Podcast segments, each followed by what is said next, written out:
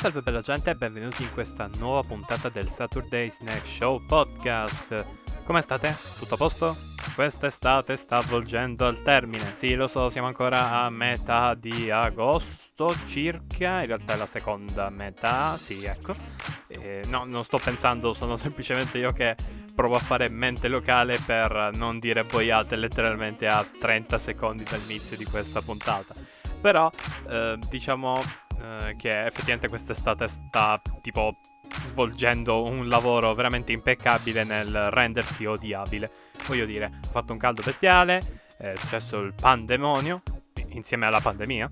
C'è stata anche l'apocalisse di fuoco e fiamme dove qualsiasi foresta diceva a se stessa mm, ma sai che oggi mi do fuoco? E boh, magicamente appariva una tanica di benzina con un anziano signore che voleva solo un po' di terreno a Magese. Oh mio Dio, perché sto descrivendo la situazione in Italia sui roghi? Tra l'altro, oltre ai negazionisti eh, degli incendi e boiati di questo tipo, eh, sì, perché c'è gente che dice che eh, ma eh, il fuoco è normale, capita una volta ogni tanto che le foreste prendano fuoco, non è mica il riscaldamento globale che la rende una cosa grave, assolutamente no. Lasciamo stare a parte queste robine qua, la gente sta andando abbastanza fuori di testa con Green Pass, Covid, non Covid, le scuole stanno riprendendo, si sa, una fave, insomma l'Italia va a picco. Però eccoci qui a parlare di cose allegre, circa. Cioè, l'argomento è allegro, nel senso stiamo parlando di film, eh, sapete no? La roba che ci piace, tipo che nello schermo si muova. Quindi non credo sia una roba talmente tosta da comprendere. Tra l'altro non ho delle vere e proprie brutte notizie, ho più che altro delle cosettine, delle noccioline da, insomma, sgranocchiare assieme. Infatti è una puntata relativamente leggera, eh, lo dico sempre, poi mi metto a fare riflessioni culturali, spirituali, psicopedagogiche, fisiche, eh, su roba che neanche io poi comprendo dopo che l'ho detta. Ma questo è il bello della diretta, Beh, in realtà non è proprio una diretta perché poi edito, però è il bello di un podcast registrato così, con solamente una scaletta. Allora, ragazzi, il nostro amatissimo Taquino ci dice che è finita l'introduzione.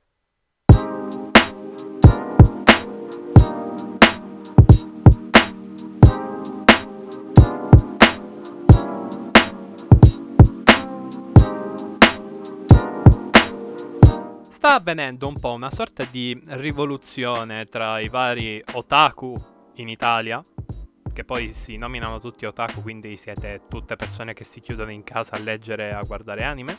Mm? Vabbè. Eh, leggere manga ovviamente.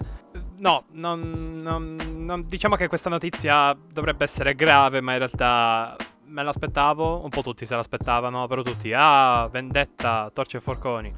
È stata annunciata la parte 6 di Jojo, ora tutti. Sì, finalmente Jojo continua. Tipo, è arrivata immediatamente la notizia del tipo, sì, però i nomi cambiano. E poi ovviamente l'otaku medio ha fatto tipo, che senso? Ve lo spiego. Proprio al volo. Allora, c'è una cosa che Araki ha sempre amato nel suo manga. Cioè, ha sempre amato fare nel suo manga. Però lo ama. Infatti, la fa. Vabbè, comunque.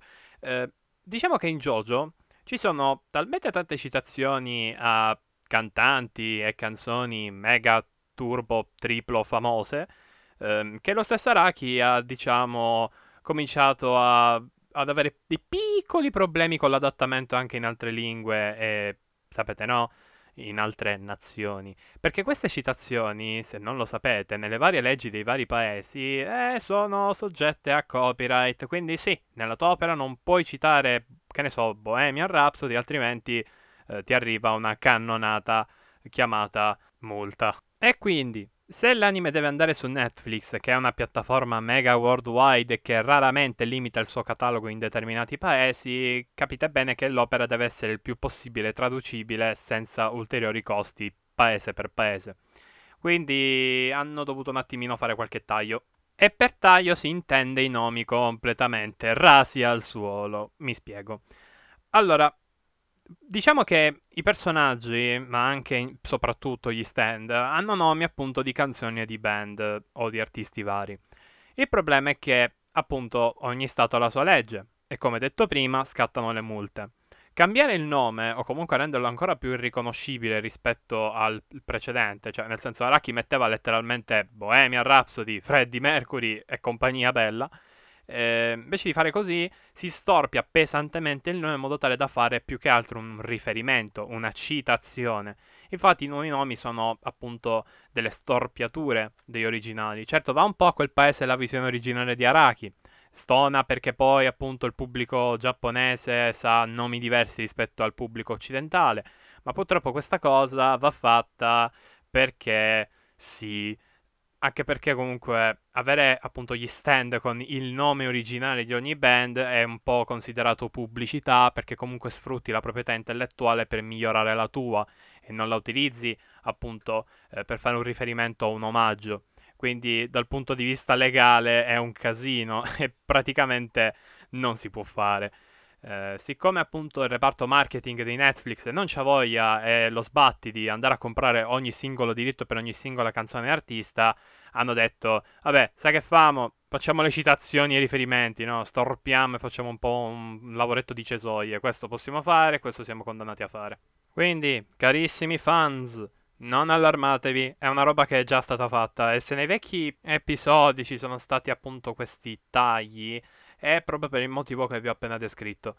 Però, ecco, magari qualcuno potrà dire, ma in verità nella mia versione ogni stand aveva il nome originale, tutto originale, tutto perfettamente come appunto nel manga era. Beh, questo perché a volte, soprattutto le release giapponesi, eh, le fanno ad hoc perché eh, di solito appunto Jojo lo mettono eh, in tv o comunque in piattaforme Japan only. Ma a sto giro, a quanto pare, Jojo sarà distribuito per direttissimo su Netflix, o così ho capito, e comunque chi appunto dovrà avere a che fare con la versione di Netflix dovrà avere appunto a che fare con questi cambi. Mentre chi andrà a vedere appunto gli episodi, magari mandati in onda proprio in qualche piattaforma giapponese, basta, allora appunto per le leggi di quel paese si può anche dire 20.000 volte eh, roba appunto sotto copyright e non succede niente, cioè non muore nessuno. Eh, però dipende, perché da quello che ho capito forse JoJo parte 6 sarà distribuita per direttissima proprio su Netflix. Eh, questo perché Netflix si è magnata anche l'esclusiva per JoJo, da quello che ho potuto capire.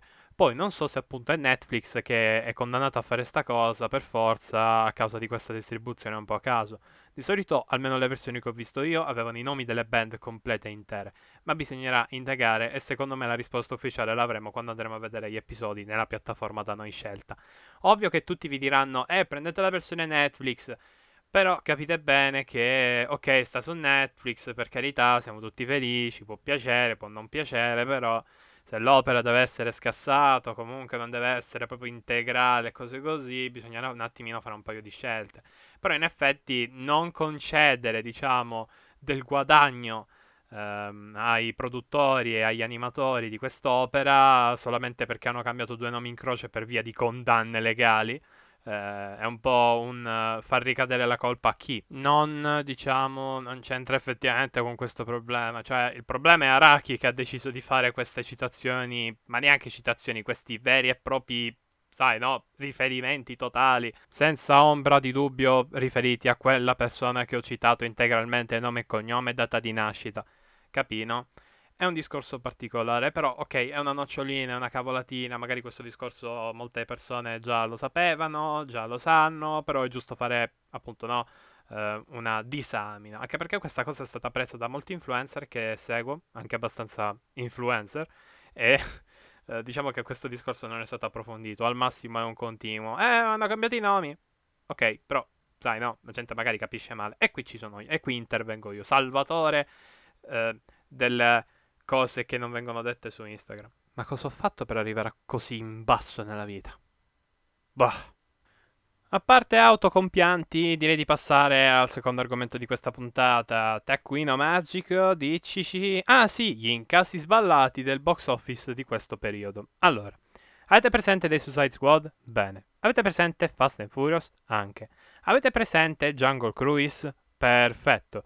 Ok, quale dei tre film merita più incassi a livello oggettivo? The Suicide Squad, perché è un film ricercato magistralmente, è interessante, ha una boccata d'aria fresca, finalmente qualcosa di... Ah, proprio al cinema che vi fa dire, oh, finalmente, grazie Dio. Ecco, Suicide Squad merita tutto. Incassi della Madonna, è un film che merita un botto. Per carità, mi dispiace The Rock con Jungle Cruise, ma quel film credo di averlo visto altre 60 volte. Ma The Suicide Squad merita tantissimo. Soprattutto perché è il primo film della DC a essere bello. Inteso come universo narrativo. Joker non c'entra niente con eh, appunto l'universo espanso della DC. Eh, e quindi, capito, no? Finalmente un film della Madonna che cavolo, secondo me a livello registico e di qualità supera di un botto metà della produzione Marvel della fase 3. Cioè, fase 3 è stata veramente un volo verso lo strapiombo da parte della Marvel. The Suicide Squad merita la vita, perché è un film leggero, allo stesso tempo pesante, allo stesso tempo tristissimo, allo stesso tempo, mamma mia, oddio, ah, sto male per le scene viste, per la violenza affrontata. E James Gunn, sinceramente, ha fatto un lavoro della Madonna, merita di tutto e di più, merita appunto qualcosa che faccia un attimino cambiare questo benedetto panorama dei filmoni con mega budget. Eppure così non è stato. Allora, il film sicuramente avrà un seguito, James Gunn ha pure avuto uh, delle conferme che probabilmente verrà richiamato a fare qualche altro film della DC. Ma parliamoci chiaro, ragazzuoli cari, i film della DC sono mediocri. E quindi James Gunn è letteralmente l'unica ancora di salvezza. Ora, se il suo film ha floppato proprio per delle pessime decisioni di distribuzione, perché se non lo sapete The Suicide Squad è uscito contemporaneamente in sale su HBO Max ma senza prezzo maggiorato, un casino insomma, e quindi sostanzialmente gli incassi del film sono morti sul nascere totalmente. La cosa triste è che appunto questo film sarà un po' una specie di apripista verso un qualcosa di nuovo. Ma dispiace perché sarà l'unico apripista decente. Quello è il problema. DC, per carità, si sta riprendendo con il suo universo espanso, sta facendo dei film decentini, carini. Ancora devo guardare uh, gli ultimi film della nuova Wave a partire da Aquaman in poi. Ho visto sia Aquaman che Shazam, film carini, ma niente di che. Ecco, la nuova Wave uh, doveva un attimino, capito, no, risolvere la questione, ma ho saputo che Wonder Woman ha tipo fatto un disastro a livello di critiche e di percezione del pubblico. Ehm, I film appunto eh, della nuova DC non sono appunto neanche per sbaglio ben recepiti. Ora Justice League Snyder Cut sembrava un capolavorone, un pochino c'è come film di supereroi, ma il problema è che è sempre lo stesso film però strecciato e con più scene è ancora più bellino, anche se l'originale non era un granché, ma è, è già qualcosa, ecco. non è una monnezza totale, ma neanche il film della Madonna tipo Endgame, ecco. E poi comunque ce ne vuole per essere inferiore a Endgame come film corale, perché veramente non ci vuole niente essere migliori di Endgame come film corale. E voi direte, ma hai qualcosa da dire? Sì, ma questo per un altro discorso. Ora, qual è il problema con The Suicide Squad? Mi sono perso in 20.000 cose di cui parlare, ma andiamo al punto. Il problema è che questo film è troppo bello per quello che deve venire dopo, secondo me. Eh, perché, ragazzi, Aquaman 2 va bene, ok, ci può stare. Shazam 2 e va bene, ok, ci può stare. Black Adam con The Rock e va bene, ci può stare. È tutta roba che ci può stare. Però non credo proprio che saranno allo stesso livello qualitativo di quel film. Anzi, secondo me manterranno quella direzione che appunto la nuova Wave stava avendo a partire da Aquaman in poi, ovvero dei film da popcorn però uniti con una specie di sottotrama non ben amalgamata, perché appunto col casino che Snyder ha fatto con eh, la sua vecchia trilogia, eh, sapete no? Man of Steel, Batman v Superman e versus Superman, scusate, e um, Justice League, sapete no? Quel casino lì. Ecco, eh, siccome quell'universo è stato completamente abbandonato, la DC non ha manco ricominciato, quindi ah, che casino, mi fa male la testa. Però avete capito, no? È un universo narrativo espanso che è iniziato male, lo stanno recuperando male, però c'è qualche altro che ti fa dire, però ci, ci stanno provando, ecco, ti viene tenerezza a vedere eh, cosa appunto l'universo espanso della DC sta cercando di fare.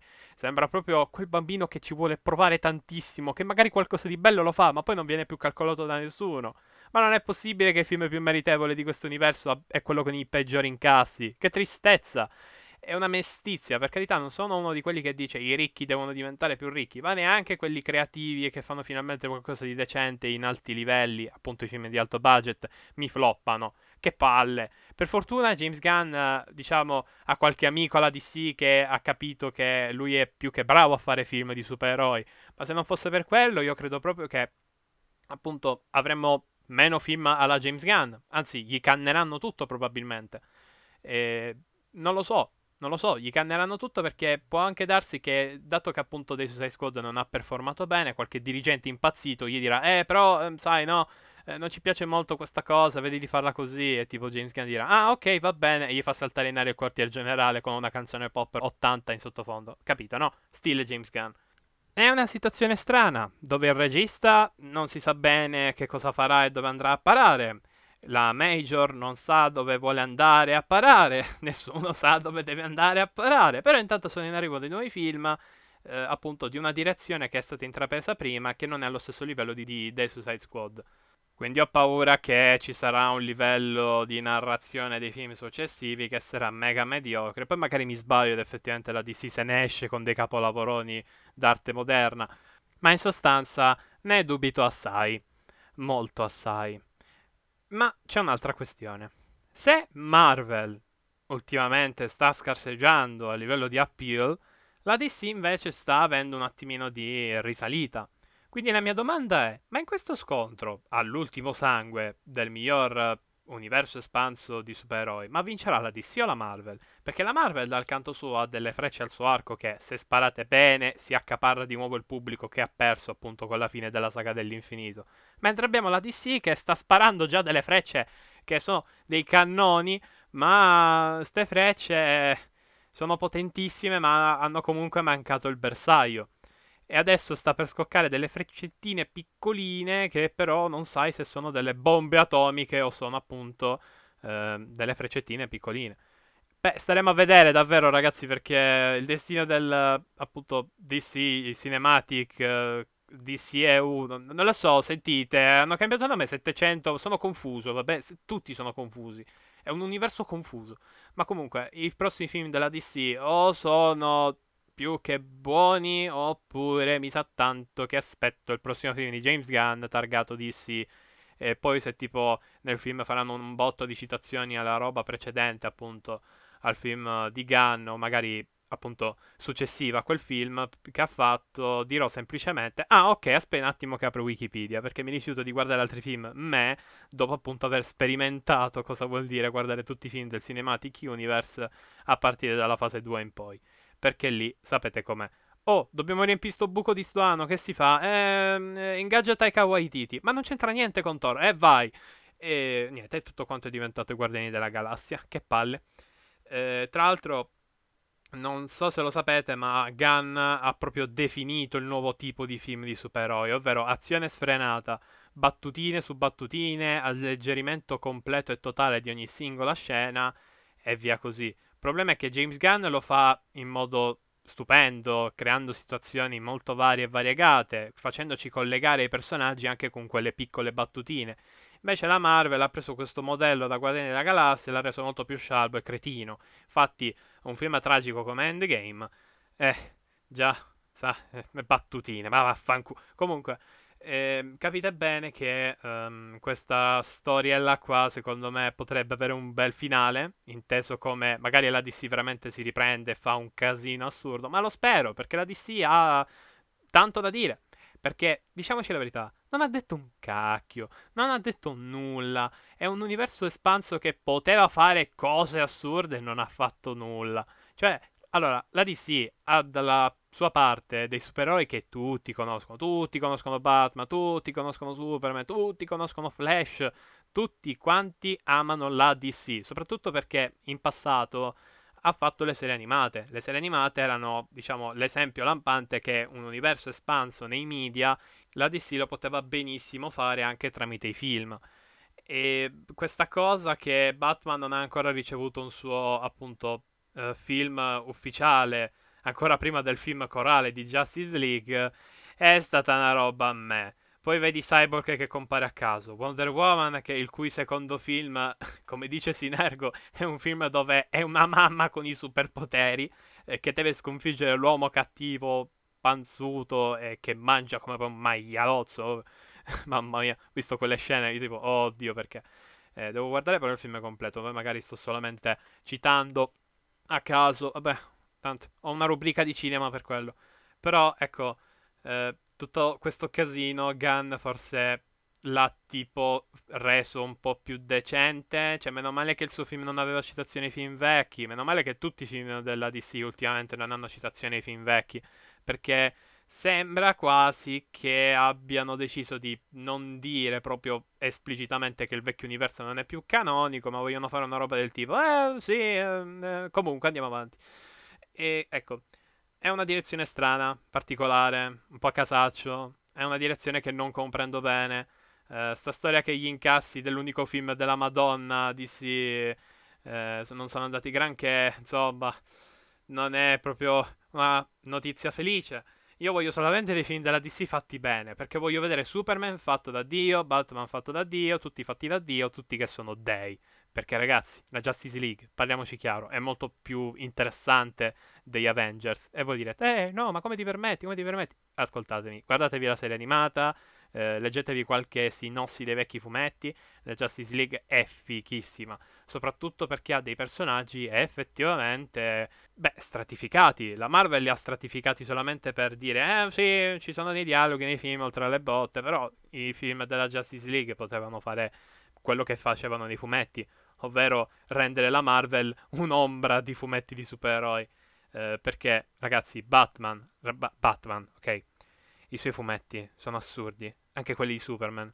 Tutti i loro fumetti sono incredibili. Le serie animate di Superman e di Batman sono fantastiche.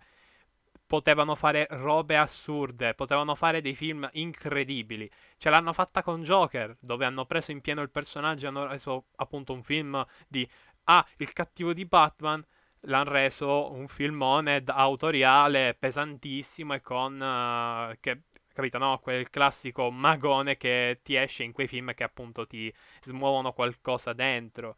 È assurdo, perché qualsiasi cosa tu voglia fare con questo universo DC, cara mia, ascoltami, ti prego. Basta che mi fai pure le trasposizioni pari pari a quelle dei fumetti, ma per l'amor di Dio, smettila di seguire la direzione Marvel, non ce la faccio più a guardare Guardiani della Galassia 27. Pure con la DC, no. Comunque, detto questo, eh, ci vediamo nella prossima puntata. E spero che questa analisi slash racconto slash crono chrono talking, non, non, so come definirlo a dire il vero perché alla fine abbiamo raccontato un po' tutte le fasi della DC. Diciamo che questo mega riassunto, ecco andiamo sul leggero, facciamo che questo mega riassunto vi sia piaciuto e beh ci vediamo alla prossima puntata. Bye!